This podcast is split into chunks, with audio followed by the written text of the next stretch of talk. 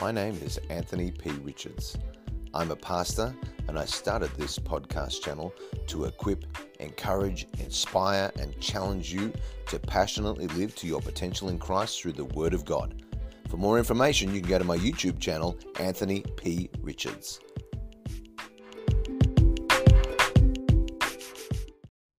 Welcome to another day as we continue our journey through the Word of God. So glad you're joining me as we continue our journey through Gospel, Gospel of Matthew. And today we're going to continue our journey through the chapter, uh, 23rd chapter. We're going to be picking up at verse 13. And uh, we are going to be continuing here. I've just lost my place here a little bit through to verse 36 today. So that's what we're going to be doing. So let's pick up. Here's Jesus. Remember, he stopped talking to the religious leaders. He's now only talking to the multitudes. Uh, he's just reminded the multitudes that it's those who seek to be greatest need to be the least and uh, that it's all about servanthood. So this is where he now starts talking about the religious leaders to the multitudes. Now, this is very important because he's going to talk about the woes, woe to the religious leaders. He's stopped talking to the religious leaders. He's talking to the multitudes, but there's still religious leaders there. So now he's talking about them in front of them to the multitudes uh, R.T. France says this, these woes stand in contrast in the verses we're about to read. These woes stand in contrast to the eight beatitudes of Matthew 5, 3 to 11. Jesus speaks harshly here, yet this was not the language of personal irritation, but of divine warning and condemnation. Such a series of woes are familiar from the Old Testament prophets in Isaiah 5 and Habakkuk chapter 2 where the tone is of condemnation, and that is the emphasis here too. Uh, God convicts so that he doesn't have to condemn. That's his heart. That's who he is. And this is what God wants to do through the power of the Holy Spirit. And this is what Jesus is going to talk to the, uh, the multitudes about here. So he says in verse 13, but woe to you, scribes and Pharisees, hypocrites, for you shut up the kingdom of heaven against men for you neither go in yourselves, nor do you allow those who are entering to go in. Now, the word hypocrite refers to somebody who's an actor, somebody who's playing the part. And Jesus exposes the corruption that uh, was covered by the spiritual image uh, that the scribes and the Pharisees had. It says, you shut up he- the kingdom of heaven against men. These religious leaders, what they did was they would keep people from the kingdom of heaven by making human traditions and human religious rules more important than God's word. And it was clearly seen in the way that they opposed and they rejected Jesus as the Messiah. If they'd opened the kingdom of heaven to men, they would have welcomed and received Jesus as the Messiah and as the Son of God. So he says, you neither go in yourselves nor do you allow those who are entering to go in. It's bad for someone not to enter into heaven themselves. Okay. That's bad. But it's far worse to prevent somebody or stop somebody else from entering in.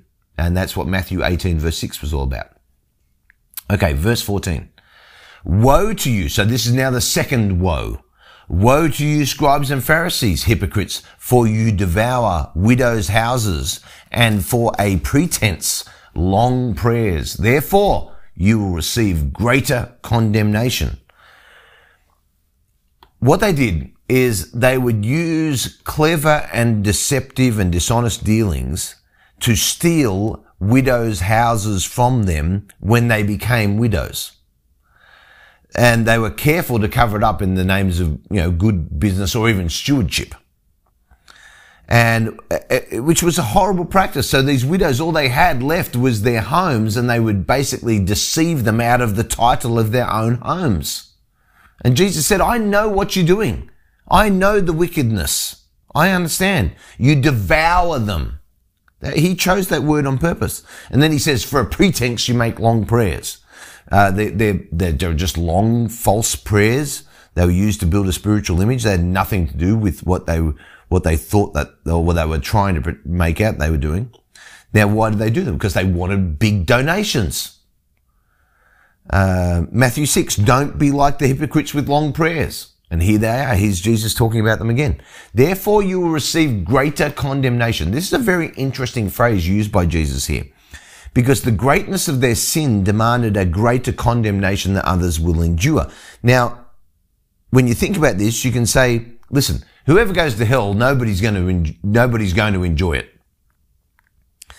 But I think we can see that some are going to have it even worse than others, even though everybody's going to hate it. Uh, that's what Jesus, you know, is talking about here, greater condemnation. Spurgeon, these words prove that there are degrees of punishment, as there are gradations in glory. All the ungodly will be judged and condemned by the righteous judge, but the greater condemnation will be reserved for the hypocrites, the actors, is what uh, Spurgeon said here. Okay, let's move on to verse 15. Next woe. Woe to you, scribes and Pharisees, hypocrites, for you travel land and sea to win one proselyte. And when he is won, you make him twice as much a son of hell as yourselves. Their zeal in their evangelism didn't prove that they were right with God. These religious leaders went to great lengths to win others, but they brought people, brought people to darkness. They didn't bring them to light. Paul has the same idea when he's talking about this in Romans 10 verse 2, where he observes that some of the Jewish people of his day, they had a zeal for God, but it was not according to knowledge. Now the word proselyte, Barclay says this, the word proselyte is an English transliteration of a Greek word proselytos, which means one who has approached or drawn near. The proselyte was the full convert who had accepted the ceremonial law and circumcision and who had become in the fullest sense a Jew. So then Jesus says, and when this person's won, you make him twice as much a son of hell as yourselves. Because even though their, their incredibly impressive energy could win some, it was to no lasting good to those who were won. Poole says this, their business was not to turn men from sin unto God, but merely to convert them to an opinion. And in this respect, these religious leaders were similar to many religious people today. They're courageous, they're energetic messengers, they send out missionaries, but with a false message. And that's what Jesus is talking about. Woe. Okay. Now let's move on to the next, the next woe in verse 16 here. Uh, woe to you blind guides who say, whoever swears by the temple, it is nothing, but whoever swears by the gold of the temple, he is obliged to perform it. Fools and blind, for which is greater, the gold or the temple that sanctifies the gold? And whoever swears by the altar, it is nothing but whoever swears by the gift that is on the altar, he is obliged to perform it. Fools and blind, for which is greater, the gift or the altar that sanctifies the gift? Therefore, he who swears by the altar swears by it and by all things on it. He who swears by the temple swears by it and by him who dwells in it. And he who swears by heaven swears by the throne of God and by him who sits on it out of obedience to God's word, they refused to swear by the name of God because that was commanded in Exodus chapter 20 verse 7. But they constructed this elaborate system of oaths, some of which were binding, some of which were not. And it was a way of making a promise while keeping fingers crossed behind your back kind of thing. Barclay, to the Jew, an oath was absolutely binding, so long as it was a binding oath. Broadly speaking, a binding oath was an oath which definitely and without equivocation employed the name of God. Such an oath must, must be kept no matter what the cost. Any other oath might be legitimately broken. For which is greater, the gift or the altar that sanctifies the gift? Here Jesus emphasizes that the altar itself is greater than the sacrifice that's made upon it. And the altar is the established meeting place between God and man. And our altar is Jesus himself and his work on the cross. And having been never separated from God the Father. By sin, Jesus himself was separated and he needed no altar. He, he had a free and an incredible relationship with the Father, and it was the freedom of Adam before the fall. Or even more so, because Jesus had a history of relationship with his Father that Adam did not know. Adam didn't have the same history that Jesus had with the Father. Uh, Guzik says this, it's a good idea to think of the greatness of the Old Testament altar. The purpose of the altar is significant. It sanctified what was put upon it, and it sustained and bore up the sacrifice until it was consumed. The location of the altar is significant. It shows that we come to Jesus and his atoning work first. The shape of the altar is significant. It's square, perfectly proportioned, stable, unshakable. The horns of the altar are significant. They show the power of God inherent in Jesus. The position of the altar is significant. It's not raised, but is low enough for all to approach. It has no steps that would reveal human flesh. And the appearance of the altar is significant. It is smeared with the blood of sacrifice. And the material of the altar is significant. It is brass, forged in the fire and able to endure the judgment of the flames. Okay, let's move on to verse 23. Woe to you, next woe, scribes and Pharisees, hypocrites, for you pay tithe of mint and anise and cumin, and have neglected the weightier matters of the law, justice, mercy, and faith. These you ought to have done without leaving the others undone. Blind guides who strain out a gnat and swallow a camel. Yes, we're going to get to that. um, Malachi chapter 3, the Bible tells us to bring the whole tithe into the storehouse.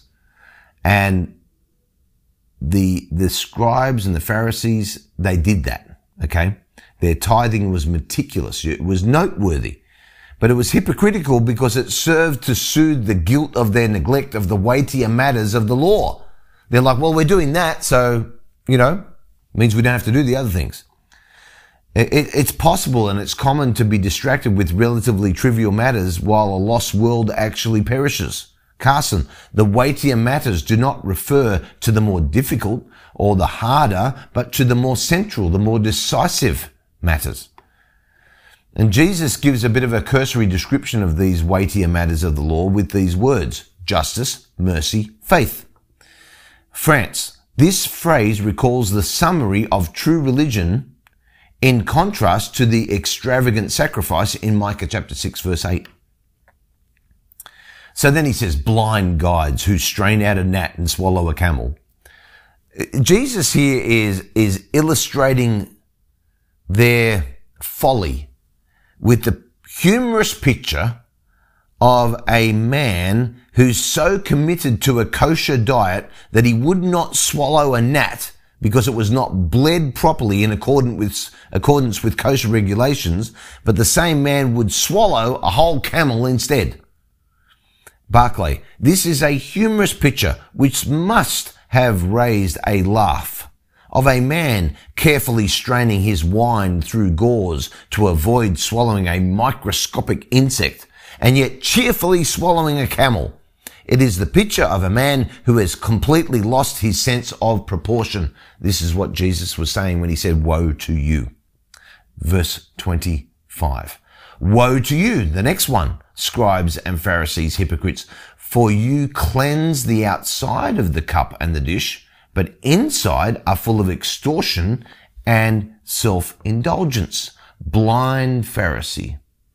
First cleanse the inside of the cup and the dish, that the outside of them may be clean also.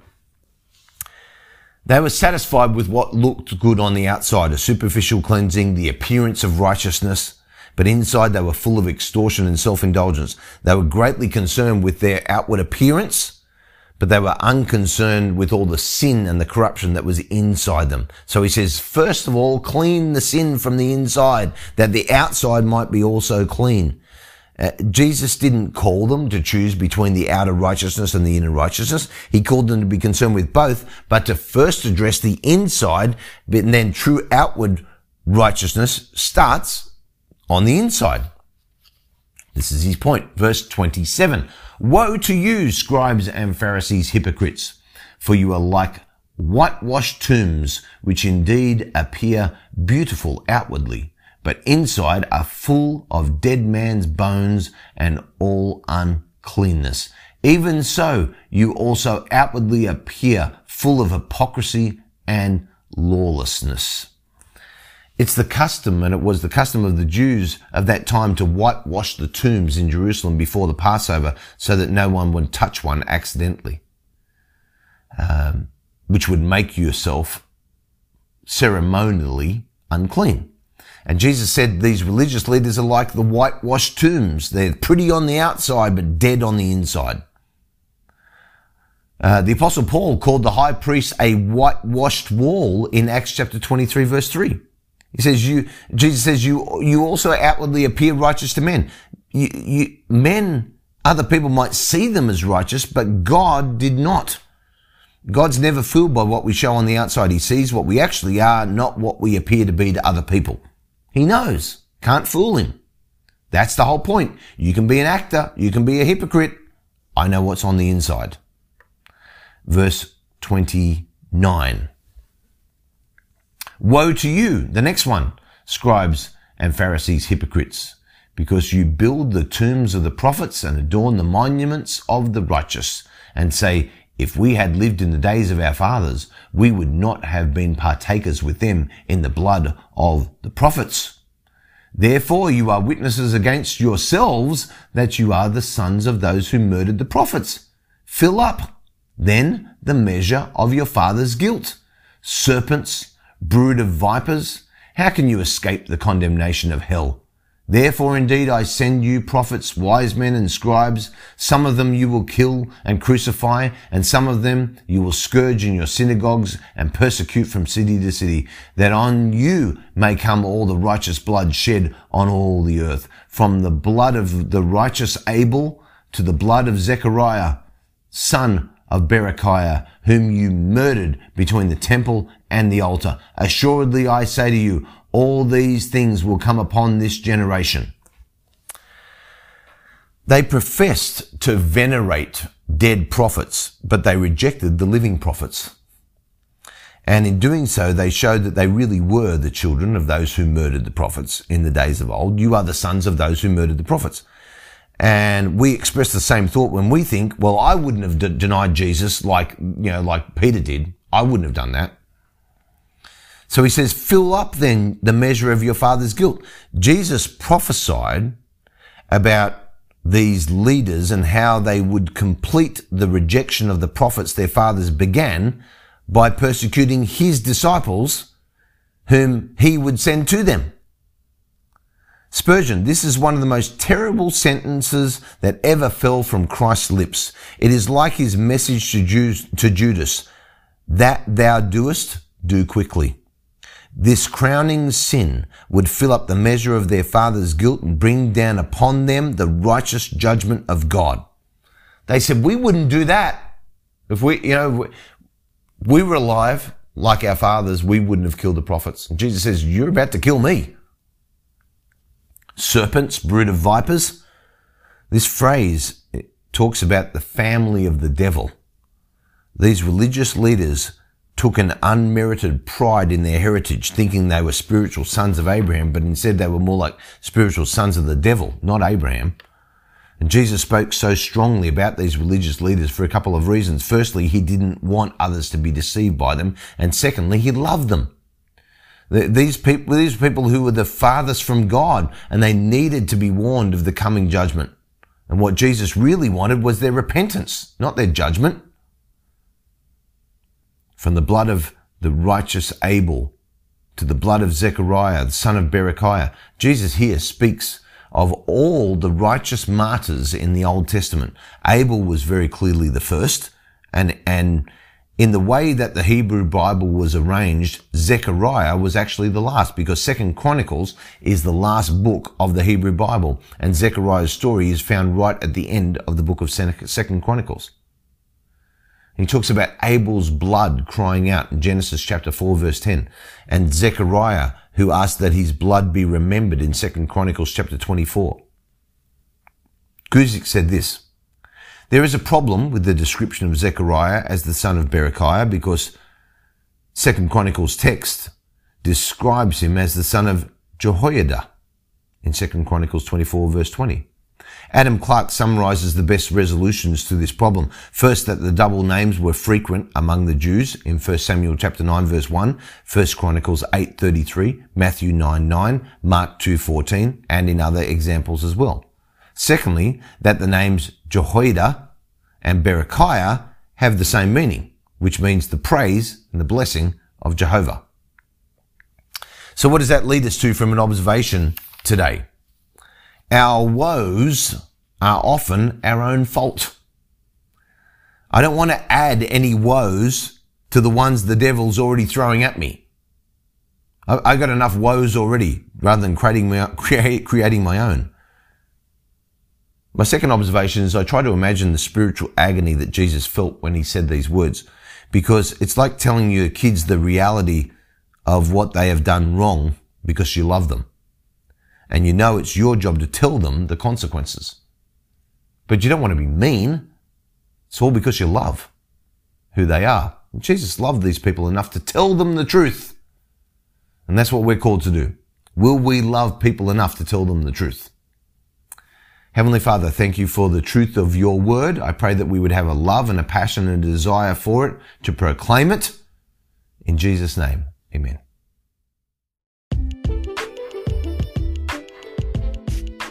Thank you so much for listening. For more content, please don't forget to check out my YouTube channel, Anthony P. Richards. Have a great day.